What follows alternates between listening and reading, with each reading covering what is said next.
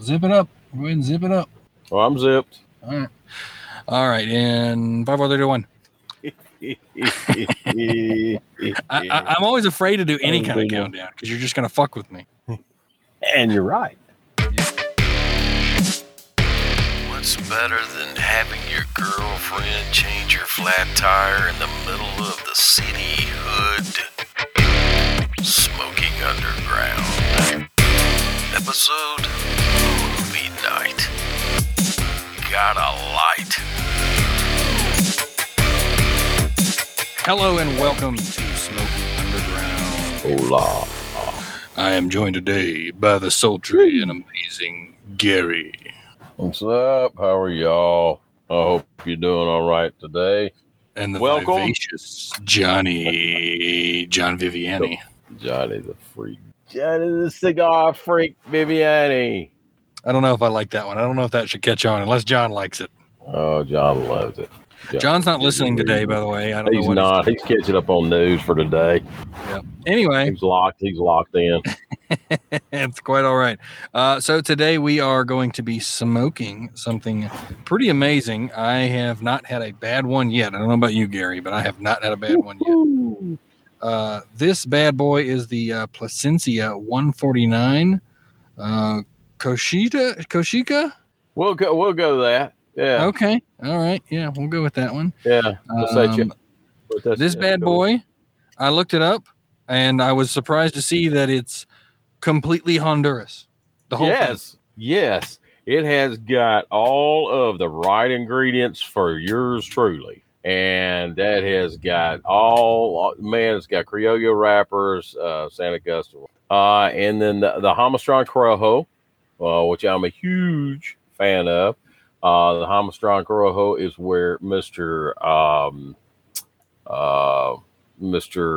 AROA gets his stuff. So yeah, I'm a huge fan of Hamastron Corojo, and also of the DeLonga and Aloncho Criollo, and the Hamastron Corojo. Yeah, that's what. Yeah. So all of that right there in Honduran terms, right there spells good. And we're doing 4 3/4 by 60, which is the honcho. Heck yeah, the Santa Fe, big dog.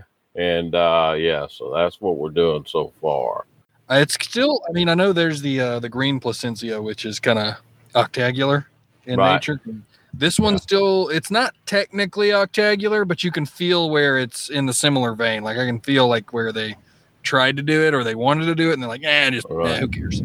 I always took this one as a kind of a soft box press. I never even got the octagonal feeling out of it. Well, I mean, Cuban press. It is. Yeah. Yeah. Maybe I'm just I'm putting my own spin on it because I really like the octagonal one, except for scanning the barcode on it because I always have to remember. The octagonal will get your attention, man. It's nice. That's some good stuff. Plasencias are the absolute worst for scanning for anything. Yeah, I can't stand it. That drives me up the walls. I have to peel it off and scan the dang thing every time. It's annoying as hell. Yeah. Anyways, this thing, Plasencia in general, but this one in particular, and most AROAs, give me a better taste. So we're going to be talking about why. Go ahead and make a choice of a cigar, before ever smoking it. We just, what's the criterias, that make you look at a cigar when it's on the shelf and go, I've never had that, but I'm going to try it. I'm not just talking somebody's recommendation, which is a big factor. It helps, definitely. But what is it that you're looking for on the shelf that gets your attention? Now, there's multiple factors. I would say a big one, obviously, is what it looks like and what the wrapper looks like. Just the visual aspects of everything. John, when you go into a humidor, do you have any particular thing that you notice first above anything else? Like a part of the wrapper, the color. What is the first thing you notice? Well, because you're dealing with me, it's a long, complicated situation. John, boil it down real quick. I will break it down. Well, when I walk into the humidor, I'm in the mood to smoke something. Am I in the mood for a dark cigar, a Connecticut? That's the first thing. And the second thing is what size, how much time am I going to take? So that comes into play. Now, once those two things are sorted, when I walk into a humidor, I look around, and my preference is always to lean to cigars that are not in cellophane. And that is primarily, I don't know, I like I've always said I like the rougher edge type looking cigars, more of a traditional cigars. Now, of course, just about everything's in cellophane anymore. And then at that point, it's a matter of just looking at the cigar, feeling it. If there happens to be some sort of description, maybe I'll read that. But a lot of times it's kind of how I live my life. I just go with my gut and go, that one looks good. I like that size. I'm going to give it a try. Of course, there's always brands that I normally will always avoid. And it doesn't matter what they're doing unless somebody tells me to smoke something by this company or it is extremely interesting. I will totally eliminate that. And then, of course, there's always my fallbacks that, you know, you walk in and you go, ooh, so-and-so has a new cigar out. I want to try that. That's kind of how I work, unfortunately, because I do spend a lot of time around cigars and listening to various cigar podcasts and creating a cigar podcast. Right. There's not much that slips by that I'm not aware of. I might not realize that, say, our shop has got it in stock, but there's a lot of stuff that I'm not necessarily, things that slip under my radar. Like, best example, the M81 Blackened. I hadn't heard of that, hadn't paid any attention, saw it when it first arrived. Blackened, I was in the mood for a dark cigar. It doesn't come in cellophane. The packaging was kind of rustic, so I tried it. That, just grabbed me. It came in on the right day, right color. That's how I work it. Well, you weren't joking, Gary. That's That's the short version. Do you want I know. That's why I was like, yeah, that's probably John's short version. That's a summary. Yeah, you're right. Yeah, I have not heard of that one before. Your eye's going to go to non-cellophaned cigars. I had not actually. That's not a consideration in my head until now. Thank you. I can see that. I am an earworm from hell. An earworm. Like when I sing a song to you and it sticks in your head. Yeah. Yeah, okay. I can see that 100%. So the criteria that I would say for anybody new is just use the straight visual. Does it look good to you? Do you think it's going to be good? And then pick it up, check it, make sure it's not hard as a rock, and kind of go from there. That would be your baseline. Now, I don't know. There may be some aspects of being in cellophane that are actually more hygienic. I mean, if you want to go down that route, I don't really think that's an issue. But a lot of people I've heard at the shop, they're like, if it's a brand new cigar, I want it straight out of the box. I don't want it to be sitting on the shelf for a while and it look like it's been touched a million times. Now, the cellophane is a consideration, and that's why there's very few cigars that are no longer sold without cellophane. Right. And especially after COVID. Heck, even Padron went to cellophane on just about everything they sell. I know. Sad day. So for me, I would say that the visual appeal of it is the absolute for me. I'm what's the word I'm looking for, Gary? I'm very shallow. Oh, shallow. Yeah. I'm very shallow. Go. It's going to look good. If it looks like nonsense. At least you confessed it. That's all right. Yeah. If it doesn't look good when I'm looking at it, then I'm probably not going to give it a chance. And so you've got about a 2-3 second window. If I look at you and notice you and I'm like, maybe, and I grab it. We're not talking about you looking for a date. That's what I was thinking. Look at that. Grab it, smell it, roll it up. Yeah. That's it. Are we still talking about the cigar? Is that what I'm saying? Sorry. Well, depending who you are. That's right. Right. Look it up, smack it, rub it down. That's right. That's it. Now, right there. I would say that this Plasencia 149 sitting in the box is gorgeous. It is. What about that band, buddy? I was just about to say, copper tone band on off-white and matte black. It's got two bands on it. And it's got the shorter band or the smaller band actually closer to the tip. which is usually the other way around. And I really enjoy this. I think it is absolutely visually appealing, and Plasencia has done nothing but good stuff anyway, so it honestly matches the criteria of it. And you know the great thing about it, Gary? The matching of the pair. The matching of the pair. Today's pairing, brought to you by Whiskey Tobacco Fellowship, is Bottle and Bond Heaven Hill Kentucky Bourbon. Oh, Heaven Hill. Is that what I heard? Oh, my goodness. It is a wonderful one. It's got this caramely flavor to it. I wanted something that wouldn't overshadow, but had the similar complement to one another. They both have flavor in their own way. And both things like my ex-girlfriend. Oh, there you go. Now, Heaven Hill, isn't that Four Roses as well? Is that right? I believe so. I think so, too. I think Heaven Hill. Let's see, Heaven Hill. And what is the name of that one? Oh, shoot. Oh, it's everybody drinks it. I can't remember what it is.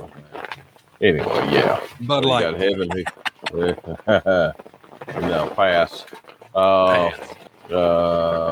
Four Roses. Four Roses and Heaven Hill. Yeah, I figured. I think those are hand in hand there. So. And it goes really well with the Plasencia, because being all the Honduran through and through, it's got a nice, dark, deep, chocolatey flavor. But I would say that cedar that's built into it kind of adds a bit of tickle back of your throat when you're smoking it. It does, doesn't it? It does. It's good. I'm not going to say it's bad, but I am going to say I would love to have this same stick without that little bit of bite on the end, like the exact same without that small bite, to have like, you know, sweet and salty, you know, like smooth and rough, you know, kind of have two of the same pair. You know what I mean? I do. Yeah. That's a good one right there. I like that. I'm not too much of the side. I'm not a Gordo dude. I don't too much like a Gordo, but this right here for the draw I'm getting off of it and the flavor characteristic I'm grabbing here is very nice. I would get this size again just for the draw and the flavor, because it seems like it's doing really good for the type flavor profile of it. So we've got those aspects of just choosing one off the shelf. Now, Gary, you've heard mine. We've heard John's. Do you have anything different to add as far as what you're looking for? Do you have the oldest man here, the oldest smoker here? What is what you look for? What does the master look for when he looks for a cigar? You know, it sounds cliche, and I hate saying it, but anything new, you know, you've got that surface, you know, that shallowness there. I like the way you said that. You do have that shallowness there, which is kind of cool.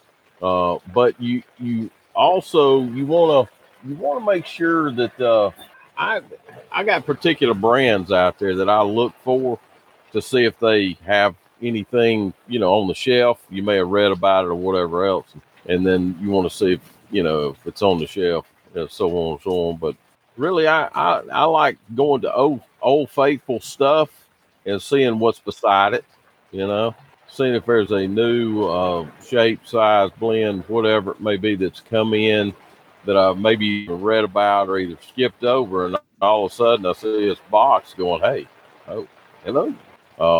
And of course you got your standard brands that I look for, you know, Steve Saka, Skip, all of that brand, you know, Pete Johnson. I like all of that stuff right there, and I'll sort of gravitate towards that way. So Perdomo's good, but normally Perdomo is just sort of Perdomo, and Perdomo brings out new stuff. And even though they are good, I like something that, you know, somebody has a twist on, has a spin on, and sometimes even has a story behind it. Right, and that's exactly. Kind of nice. It's kind of neat to me. You know, I like the mystique or the drama of the cigar a little bit. Unfortunately, being in the industry as long as I have, sometimes that particular instance right there, you just got to go, you know, you got to overlook sometimes. But nevertheless, anyway, that's what I kind of look for, you know, just see what, you know, what's new. And I also have a favorite color. I like. Is that color. Right? Yeah, I like a Rosado. I like a good Cuban Colorado Rosado type color, and if that cigar has that particular color, it'll reel me in, and I'll just go straight to it. The quality of it too. If I pick it up, I smell of it. It smells like a barnyard. Well, we're on the right track. And number two is if it's got a smooth wrapper, it's got three caps, even four caps on there, I know something's done right with it. But yeah, I like a good Rosado or a good rose, reddish brown wrapper. You know, that normally just catches my eye right there, and I have to get it just about every time. I'm a Fuente Rosado guy anyway. I like Fuente Rosado stuff, but any Rosado's good. I'll tell you, you said something in there that caught my eye, and it was the smell. Like, no joke, when I first started getting into cigars, I thought this was the stupidest thing, and then as I got more and more into it, I understood it. And, like, you take a cigar, and you start smelling it, and you definitely smell like a barnyard off the tip of it. You may turn your nose up. You may have that look in your face because, you know, it's a barnyard smell. I can almost guarantee you from my personal experience, that's going to be a good cigar if it smells like that because it's not going to taste like that. It only smells like that. And that is a great indicator, absolutely wonderful indicator that it's going to be a decent one. Even if it's hard as a rock, too. I mean, even if it's hard as a rock and it's the only one left, you're probably still going to enjoy it. You know, and the funny thing about it is, and people's not going to believe this, I'm sure, but nevertheless, from it's like cigars are like wines, to be honest with you. I mean, not only are they aged and blah blah blah blah, but you will know by the smell of the cigar if it's uncellophaned, right? If it's uncellophaned, you will know by the smell of the cigar if you're going to halfway enjoy it or not. You really will. You know, a cigar can go from all the way, and I don't. You know, people up north or overseas or, you know, are listening to this. We're in Alabama, and we're kind of rural down here, believe it or not. But we have a chewing tobacco here, okay, and this chewing tobacco is called Red Man. And Red Man has been around for ages, a long time. So, but if you get a cigar and you smell the end of it and it smells like a barnyard, that's all right there. But there's oftentimes when you start getting on up towards the small batch and the special series and the Davidoffs and the Opus X and so on like that, once you start getting up to that area right there, you start smelling some Red Man in there, which is going to have a nice little sweet ambiance to it, almost a sweet musky type smell to it that is very, very delectable. It's very attractive, man. And you'll smell that and go, whoa, that's kind of nice. But you'll also understand that that's how the blenders, that's how they blend is by smell. So they'll smell a leaf, and if that leaf smells good, or if that leaf is rich enough and they can smell that in there, and they've been doing this for years. So if you stuck one in my face, I wouldn't even know what I'm talking about. But they stick these things in their face, and they smell of it. When they smell of it, they're like, okay, let's try this, you know. So yeah, smell, man, gets you. That gets you, you know, a good, you know, personality of the cigar and how it's going to, you know, how it's going to flavor up. Now, also the spices in there too. Go ahead. I have another one for you. This one's a little woo woo. All right, it makes me think of. The dude. It makes me think of, you know, tapping on crystals, knocking on the sky. And I kid you not, I have done this, and I still do this today. Having smoked enough cigars, sometimes you're having analysis paralysis. You can't make a decision. You're in the humidor. There's too many to choose from. You don't know what you want. I walk in, I close my eyes, put my hands up a little bit, and I go, speak to me. What am I smoking today? Come at me. I like that. And I just stopped for a minute, and I just I kind of go on instinct. I turn my head left and I go look over to the left and I go, there you are right there. Cause I kind of let the vibration. I know it sounds kind of woo woo and out there, but it's worked a few times now. I have to always, like that. I always have to put aside my love affair for AROA recently because I have just been killing them like they going out of style. So I always have to tell myself, besides AROA, what am I feeling today? Because I can always smoke an AROA. That's cool. I mean, I've literally got to try that because there's oftentimes I will. That's one thing. Not jumping track, but just sort of getting over in the other lane a little bit. That's one thing that I used to thoroughly enjoy doing. I actually still do, not as much as I did at 280 though.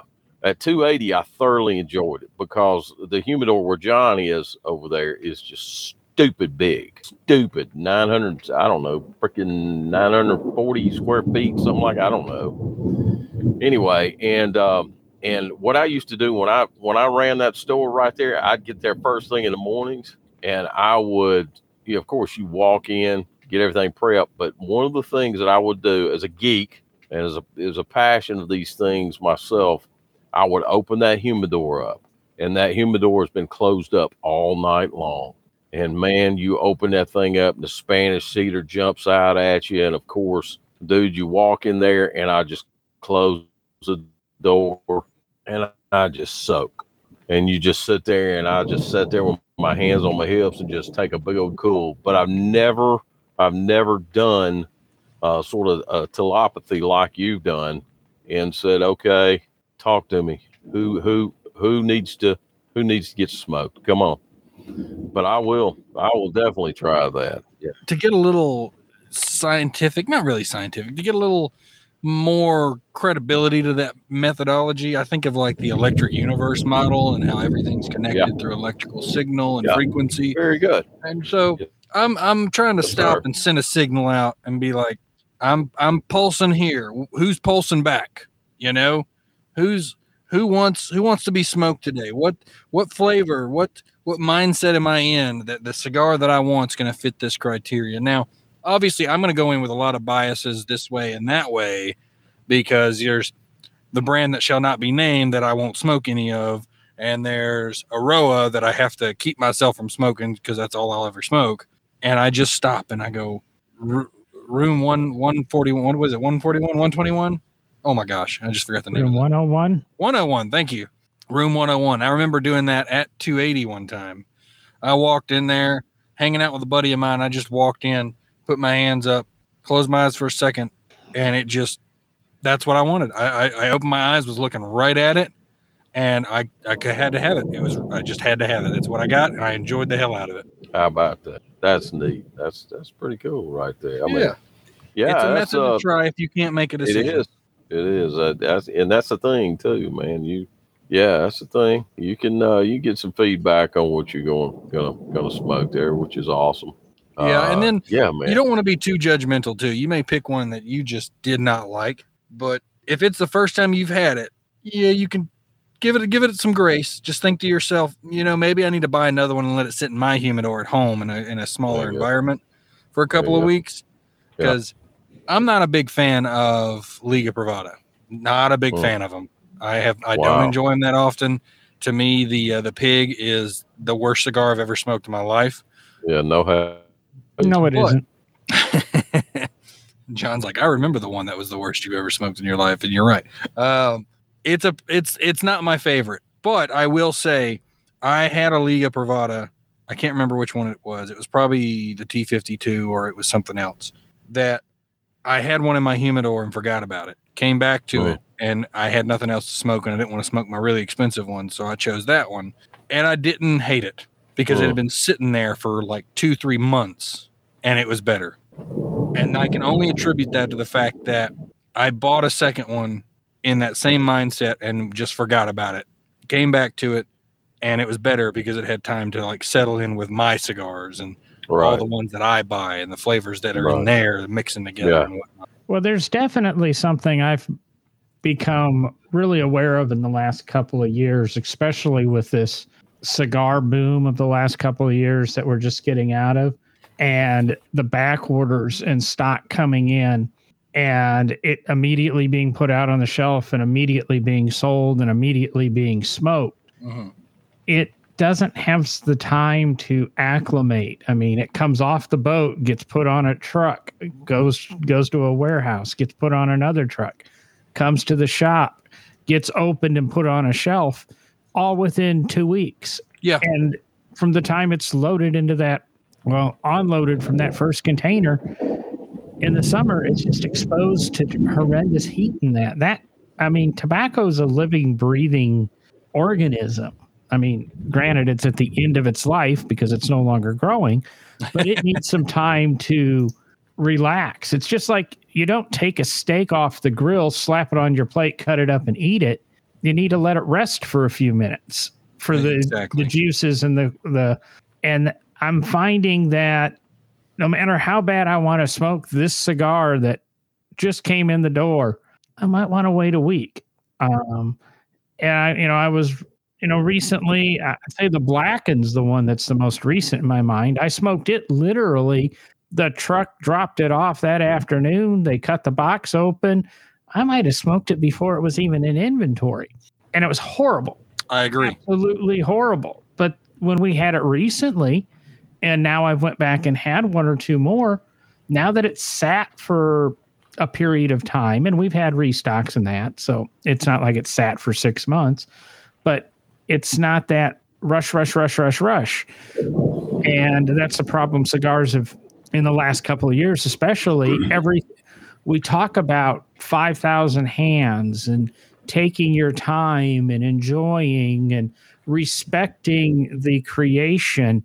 But we got to a point where once it was created, how quickly can I get it smoked or get it lit? Not necessarily smoked, but lit.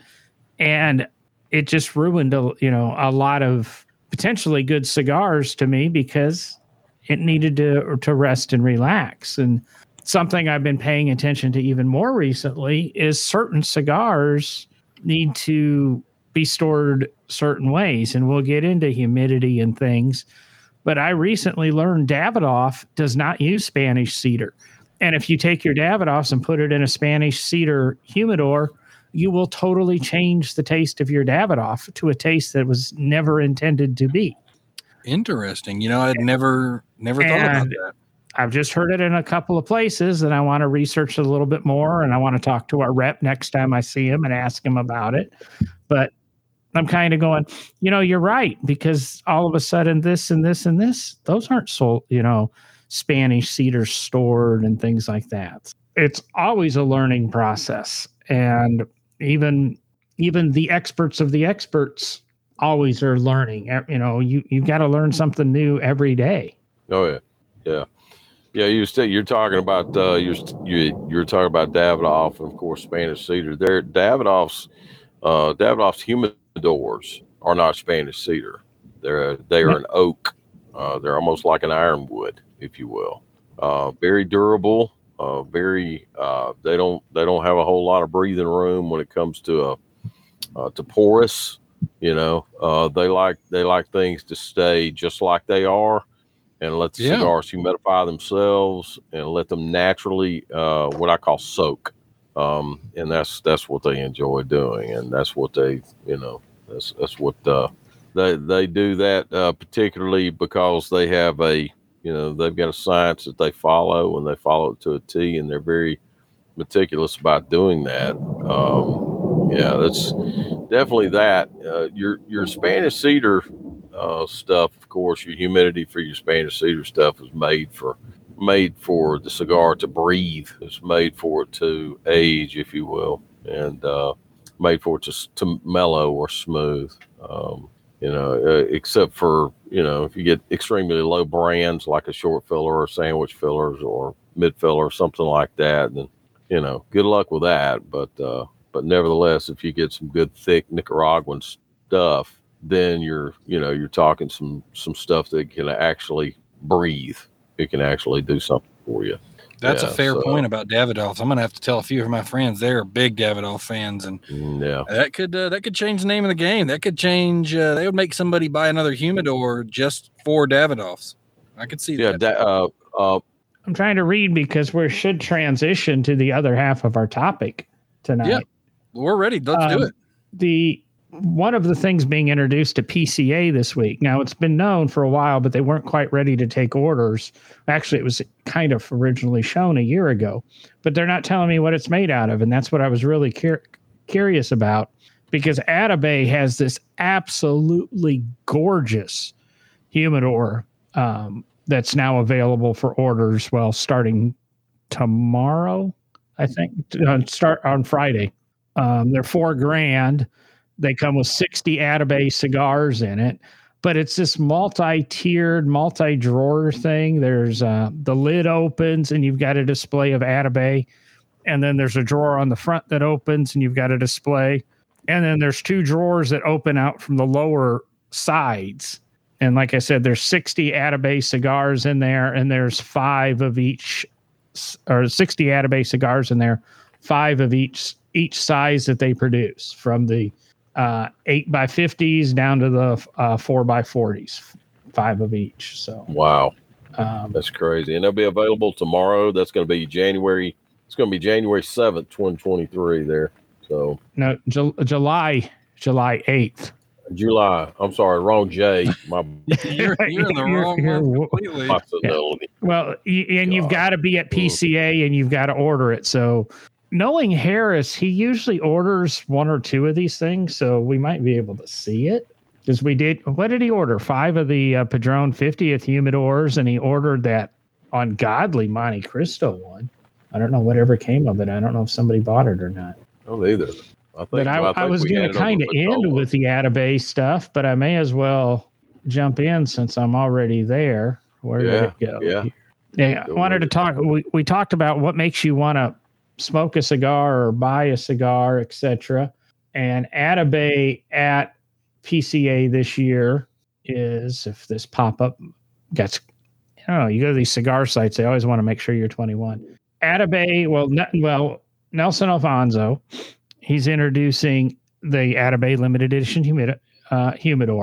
And then he's, see here, he's introducing the Atabey Black Ritos, which, if you remember back when we were still smoking underground. About a year and a half ago, Atabey was the first to come to market with the NFT cigar 2021. And it was limited to 25 single cigars and 100 boxes they were a unique digital cigar. Well, now he's actually brought it into the real world. And now you're going to get an Atabey Black, which is Ecuadorian Maduro over the standard Atabey fillers, which, Nelson's always been real quiet about, but some people have pushed him, and, he's kind of said that a lot of it's Peruvian tobacco, which, guess what? Now that he said that, lots of luck buying Peruvian tobacco. Well, Rockies used Peruvian tobacco for a long time. The Atabey Black is Ecuadorian Maduro wrapper, binders undisclosed, filler undisclosed, and Peruvian Lajero. It'll be available in a 6.5 by 55, nice. MSRP $50, 5,000 boxes. Or 5,000 cigars, 200 boxes of 25 will be the production. Well, I'd like to taste one of those. Man, jeez. I bet that's good. Well, to throw that one up, or to go along with that, he has the 10-year extra-aged Atabeys, where the standard Atabey is aged 5 years before it's released to market. He took a small selection of the Dioses and aged him an extra 5 years. Well, small selection. He's got 9,250 cigars available, 370 boxes of 25, and he's kept the price the same. So they're $37.50 suggested retail. That would be something to buy, even if you don't want to smoke. When I say you don't want to smoke it right away, but you really want to smoke it. But that cigar I can see appreciating and having some markups in the after sale. Yeah, big time.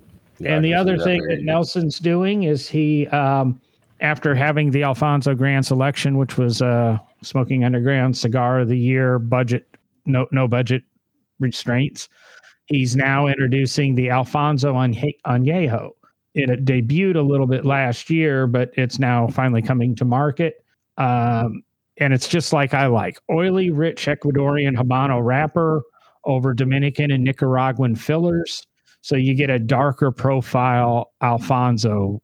Looking forward to this one, aged in French oak for 5 years. And price on that guy is supposed to be... No, I don't have a suggested retail on that one, guys. How dare you? How dare you? Going to have to suffer on that one. But that's one of the things coming out that I'm hoping Harris is going to bring back in his little satchel. I was going to start off with, because we all know I like Eganosa leaf. It's good stuff. Yeah, it is. Where's my Eganosa? They outline their new releases here.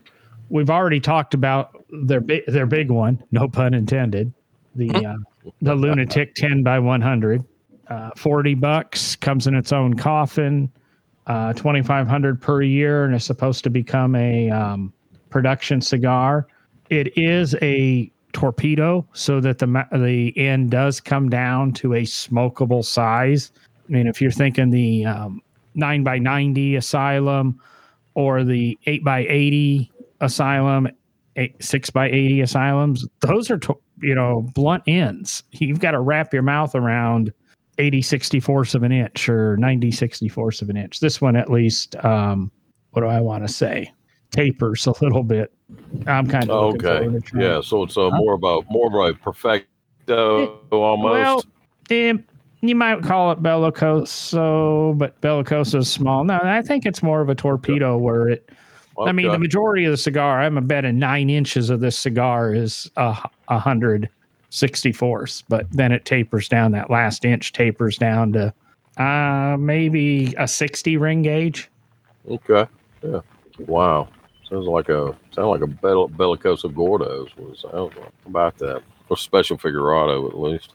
How about that? Then they're introducing a premium line. What's it called? What's actually how they word it? Not a premium line, but they offer a cigar called the New Cuba, and this is called the New Cuba Superior. So it's been something.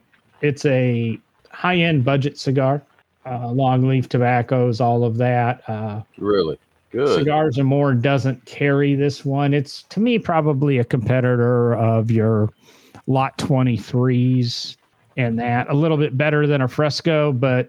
Oh, okay. Not a real mainstream cigar. Right. Okay. I can't find information, but I've heard about it. Asylum is actually supposed to be introducing a infused competitor to acids. We know that the three of us aren't a big infused cigar people, but it's something Asylum's looking to do. And they are also introducing a PCA exclusive 2023, which there's so many different exclusive Asylums. The Asylum 13 and the Asylum Pandemonium and the Asylum Medulla. And if everything's exclusive, then nothing's exclusive. Yeah. Well, I believe what makes these exclusive is you place your order at PCA, and that's the only time you can order it. If you're not at PCA, you're unable to order these cigars. Right. Unless, of course, they probably have 8,000 billion left over, and then they'll just relabel them. No, company wouldn't do that. Oh, one of the podcasts I listened to, one of the hosts has a really viable, in my opinion, a very viable opinion, in my opinion, on limited release cigars. And that we only can make 2,000 of these cigars because we only have enough tobacco to make 2,100 cigars. Right. We're just cleaning out the warehouse. Yeah. This is scrap stuff that we couldn't use on our cheap cigars. Yeah, no joke. That is a practice that is done more often than you might think. And when you get some cigarillos too, some of those cigarillos, that is the floor sweepings. I mean, they're not bad. Those are definitely floor sweepings. Oh, and geez. For Devin, yes. Let's see. I'm trying to see if I've got a name of this cigar other than the AROA PCA 2023 exclusive. Ooh. Only 3,000 cigars per Vitola were created in this blend and contains Christian Aeroas trademark authentic Corojo. Come on, Daddy. Complex blend offers a rich and leathery smoking experience with undertones of spice via the authentic Corojo tobacco. Come on. Ooh, are we going to get some of those? Like CLE's PSA, I like this. The binder and filler are composed of tobaccos from CLE's new farm in South America. Man. Mm. These will be priced between a 5x50 $17 up to a 6x60 at $19, with his trademark 11x18 and then the 52x6. Right. Both at $18. Are we going to get some of those at our stores? I will bet, because just the way I can't promise anything. I wasn't able to sit down and see if Christian had a shopping list. And the other one that I'm hoping we get, and I commented to him on Facebook today, because I am a huge Christophe fan, kind of the way Devin is, his Padrons and that. And this gentleman was smoking his new Puro Christophe Nicaraguan, but it doesn't have the loose tobacco foot and it doesn't have the pigtail, which immediately is a turnoff to me. Right. Mm. So he better be sending me a sample, because that's not going to be one that I rush out to smoke. Really? I like the rough edge of this. I like the loose foot. I like the pigtail. I like the rustic boxes. I like the loose tobacco, just like we spoke of earlier in the show. This one does not sound like a cigar that I would smoke. I'm sure it's good, but will it become a regular? I question. But that's just the simple, and there's 5x50 Robusto, 950, 6.25x54 Toro, 1050, 6x60s, 1075. Just, very simple. Nicaraguan Puro, and then they are leaning into a. I'm doing my information backwards. They're doing a PCA 2023 Signature Series, which everybody does. We just talked about Rose and Asylums, and 6.25x54 box press Toro that uses a Brazilian Maduro wrapper, Dominican binder, and filler of Dominican and Nicaraguan. $12 a cigar. I mean, it's not bad. Limited to 1,000 boxes, and that should be called. That's the PCA Signature Series. PCA Signature Series. And then they have the trade compradors. Unfortunately, I don't read Spanish nor speak it. Hell, I barely read and speak English. This again is a Nicaraguan Puro. No specifics on what's making it different than the standard Christophe Nicaraguan. Tobaccos are sourced from Esteli, Hopla, and Condega for the binder, wrapper, and filter. Just say it with an accent, and you'll always sound. Yeah, that's right. Condega. That's right. Condega. There you are. So they're saying all three of the new releases are produced at Tabacalera Van Eiken. Yeah. In the Dominican Republic, formerly known as Charles Fairmorn. Shipping date is set, but August or September. And the nice thing about PCA this year, everybody's reasonably certain that these cigars are ready to ship, because what's happened in the past is you go in July and you order your cigars and they might get to you by December or January. But PCA changed their date for 2024, and there's a March. The next PCA is in March, and possibly not in Vegas, possibly within driving distance for some podcasters I know. Really? Everybody's people that are thinking that stuff that wasn't going to ship until later in the year, normally would ship until later, will just be introduced in March and be ready to ship as soon as it's ordered. Cool.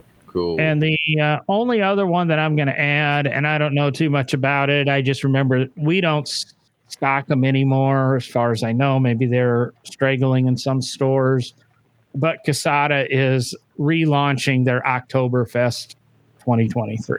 Wow, I can't wait to taste that. I can't wait to taste that. That's going to be good. I mean, all their Oktoberfest so far has been great. Yeah, I've always liked the Oktoberfest, and I saw that come across, and I go, might have to seek out that. I've kind of got a list of cigars here that I need to order because your local retailer doesn't necessarily stock all of them. Got to give them the benefit of the doubt and got to spend money with them. But every now and then, I mean, you said earlier in the show, you know, the size of 280's humidor. It's one of the largest humidors in Alabama. 2,200 facings, probably more now. And that's maybe 1/5 of the cigars on the market. I mean, it would be virtually impossible to have a retail shop that stocked absolutely everything. Isn't that amazing? Isn't that something, man? Just, you know, that small little bit right there, and yet you still got a humidor. It's just stupid big. Right. Wow, man. This industry just keeps growing. Yeah. Keeps growing. Yeah, we got five stores. Awesome. We could stock every single cigar on the market between all five stores. Yeah. No duplicates in each store. Man, that'd be great, wouldn't it? You'd have like Harris could do like challenge coins, and you can only purchase it at the store once you've smoked through everything in that store. We had a guy who was doing that at 280. He wanted to smoke everything in the store, and he would come in and almost every day, and would just, you know, smoke bottom shelf, top shelf, and, you know. And then he eventually learned that things change quicker than he can smoke around the humidor, because then he'd have to go back and get something and get back and get something. You literally would have to go in and buy one of everything on one day and then smoke all of that. And then probably by the time you're done, 80% of what's in the humidor will have changed. Padron won't change. Fuente won't change. And Davidoff won't change. They might have a couple new ones, but everything else, who knows? It would be kind of interesting between the five stores if, I don't know, maybe not everything in the humidor, but like have an exclusive to Trustville, an exclusive to Mountain Brook, an exclusive to Patton Creek, you know, exclusive, like one or two cigars. And if you went through and got all of them and smoked them and got it signed off by the manager, the person working there, you could then get the challenge coin or something like that. Yeah, right. Yeah. So you could you could track that by utilizing the Cigars and More Vitola Fine Cigars point system. That's right. You have to purchase it. Now, I guess you have to smoke it, and more than just purchasing it. But and you can get the Smoking Underground challenge coin. Right. Like if you tried to ring it up and in your inventory of what you've purchased, you don't have all five of them purchased, it'll say is not eligible for purchase. And it puts it at like $200, the coin. But as soon as you've got all five of them purchased, boom, it drops down to whatever the challenge coin costs. Yeah. And what do I get to do with the challenge coin? Every time you see Harris in a shop, you lay it down next to him, and if he doesn't have his on him, he buys you a cigar. You know, that's not a bad idea. I would love that. I can see it also being like a forever 5% off. Or forever 10% off or something, no matter what. Excuse me. Yeah. He would have one. I guarantee you, if we had that challenge with Harris, he would make the thing into like an African cougar and necklace. Oh yeah, and be wearing that thing around his neck all the time. Right. Yeah. Oh, he'd have that thing embedded in his shoe. Oh yeah, without a doubt. Yeah. He'd start wearing a name tag, and it would be just like part of the name tag, so it's always on him. Yeah, that's exactly right. Oh yeah. You would catch him. I know what he would do. He'd get a watch made where the front of that face is the challenge coin and wear the watch everywhere. Nice. That'd be cool. That would be cool. It sure would. Man, that'd be nice. Well, good deal. The one cigar I forgot to mention. Mm-hmm. Well, there's two cigars I forgot to mention. One, the Perdomo 30th anniversary is going on sale in 2 days on the 8th, and obviously for those listening, we're releasing this episode out of order, so it's a little bit, you're not getting all this PCA information a month after PCA. Right. You're just getting it a week after PCA. That's it. Yeah. And the other one that I hear talked about on a certain podcast, and one person's betting it's going to be available and the other person's betting it's not, is the Padron Fuente collaboration. Ooh, yeah. Oh man! Wow. You gotta let me know if we get those at 280. I gotta go back and get them. Man. The bet is, if it is available for purchase and you purchase it, one, will it be delivered? Two, will they let you sample it before you purchase it? No.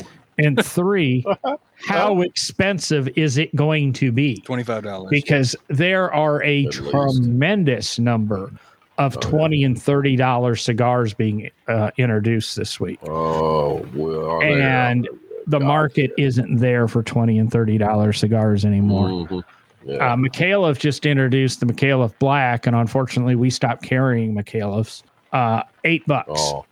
And I managed to get a hold of one of those. Wonderful, wonderful cigar. Really? And just like the $5 McAuliffe we used to carry, which I told our rep was what I thought should be the most expensive one, and it was the cheapest one. It's almost the same thing. This $8 cigar, they could probably get 15 or 16 bucks for, and you wouldn't feel bad paying. Right. Right. Yeah, that means they rewrapped it and rebanded, and of course marked it from 5 to 15 now. So. Well, so that is the new cigars. And since you're so bored of hearing me, should I give my little news bit or should I talk about it later on? No, go ahead. Man, just please. Believe it or not, it's just a quickie. Oh, please, John. Yeah. We talked about Cuban cigars and a couple episodes ago. Uh-oh. And the Cohiba lawsuits, and what happens if Cuban cigars become legal in the United States, etc. Yeah, right. Well, a company has just been authorized by the United States Trade Association, whatever they are, to start selling U.S.-produced cars to private individuals and companies in Cuba for the first time in 60 years. Good. Night. That's going to be great. That's the first. That's the first armor. So the embargo is going to go one way then, right? That's it. Well, that's what I'm saying. Is that them, they can't sell to us. They can't. Okay. No, they can't sell to us. And they have to. The Cuban citizens have to apply for the car through this company, and this company has to deliver it. They have 30 applications so far for cars. God only knows how expensive they are in that. But they again have to be a private individual, and it has to be or a private corporation, because Cuba's kind of going that way.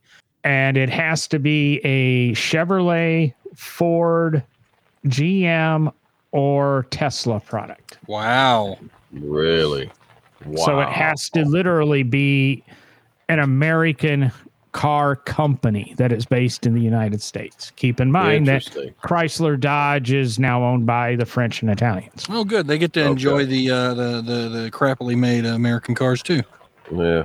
Good for them. But they're wonderful cars. Yes, I won't get into that subject here. There we go. As you sit in your Toyota. That's right. Toyota. Yeah. That's right. Yeah. I'm sitting on a 300,000 mile Nissan Maxima. Yeah. And I'm driving a Mini because my Ford's in the shop until October. Touche. Well, Ford will be providing me a rental beginning sometime next week. There you go. Which might speed up the October. Well, let's do a little bit of a final review of the cigar since we're smoking it now down to the bottom. I'm going to go ahead and go first on this and say the beginning was amazing. When it got towards the middle, it kind of tapered off. I was kind of not enjoying it. I mean, I was enjoying it, but it just wasn't the big hurrah that it was in the beginning. And now that it's down near the end, kind of still enough on the cigar. It's not down in the nub, but it's about where the band was. It's gotten better again. And I did a purge down to the center, and there's a lot of flavor notes to it. Pretty much all the ones that they even said on their website were right there. You got kind of a darker creamy. You have to really slow down. You can't hotbox this one at all. If you hotbox it at any point, you've lost all the flavor with it because of I would say how temperamental the cigars in general are when you overheat them. So overall, good stick. I would definitely smoke it again. I think it goes good with smoother libations. I wouldn't go with a harsh one. And honestly, I know this is going to sound really strange, but I think it would go really good with tequila. Really? Yeah, I think you get that fruitiness of tequila mixed with this cedary, dark chocolate kind of flavor. And I think they would complement each other back and forth like crazy. Wow. It might even go good with a gin. Yeah, gin I can see. Talking about fruitiness. Yeah, I can see that very much so. Botanical, yeah. How about you, Gary? What do you think? Yeah. John, have you smoked this thing yet? I don't have my notes on this cigar, so I can't comment. I apologize. Okay. All right. Yeah, I thoroughly enjoy it. I've really enjoyed this particular size as far as, and I'm not a Gordo guy. I don't like the 60 ring gauge at all, but I think that the 4.5 has actually gotten, I think it was prepared for for good flavor, I'm glad that they didn't make it any longer. I think if they made it any longer, if it was a 6-inch or something to that effect, in my opinion, I think it would lose a lot of the flavor off the top. I think it would probably have a little bit more of a dead flavor, not a dead one, but more of a milder type flavor to it. So I'm glad they made it in the 4-inch to where you could really get the nuance of the bang of the very first right there, which is great. And all those oils coat the inside as you're smoking it down anyway. So that's kind of nice. And Dale, I think I'm about the same distance as where you are right there. And I'm definitely picking up some nice creamy and if you will, little base of cocoa-iness in there as well. Very nice. Almost a not necessarily an overtone, but a nice little undertone of Padronish, if you will. And thoroughly enjoying this. I really like it. Nice earthiness to it as well. Real good. I like the evenness. That proves that it's got a good roller. It's doing it too, so it's quality. You're right. It's been very consistent. I would like to taste this in a V cut. It has. I would like to taste this in a V cut. I don't think. I would probably stay away from, John would probably defer from this, but I don't think I would probably have this in a Shurkin. Yeah, I don't think so. I think it would probably steal a little bit more of a flavor away from it. Yeah, but I think really do something with this. Yeah, I did a standard punch. I didn't have my wide mouth punch, but I really wanted to try. I really wanted the wide mouth punch, to be honest with you, because I think it would have opened it up a little bit more, tasted a little bit better. Yeah, the guillotine did too, buddy. It did. The guillotine brought it to the front like it should. I'm just spitting tobacco out everywhere, but I mean, nevertheless, still, it's still got a nice, nice bang from all of that flavor that's coming down. And right now, at this particular instance here, I got about 1.5 inches left. And it's got some really nice flavor notes to it right now. Yeah, it does. Very nice. John, did you have a chance to smoke it?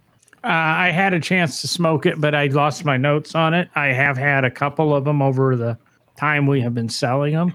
I chose it because I do know I like it, but I can't tell you the subtlenesses that I like.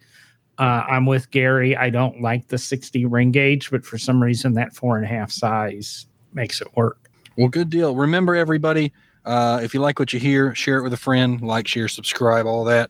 You can... go to smokingunderground.com to catch all the latest everything that we do. And this one is, as usual, brought to you by Vitola's Fine Cigars, where you can go there and order cigars. Anything over $50 has free shipping. Other than that, thanks, everybody, for listening. Thank you, Gary and John. And you as well. There you go. We'll see you guys on the next exciting adventure of Smoking Underground. Hear, hear. Later, everyone. Bye. Later.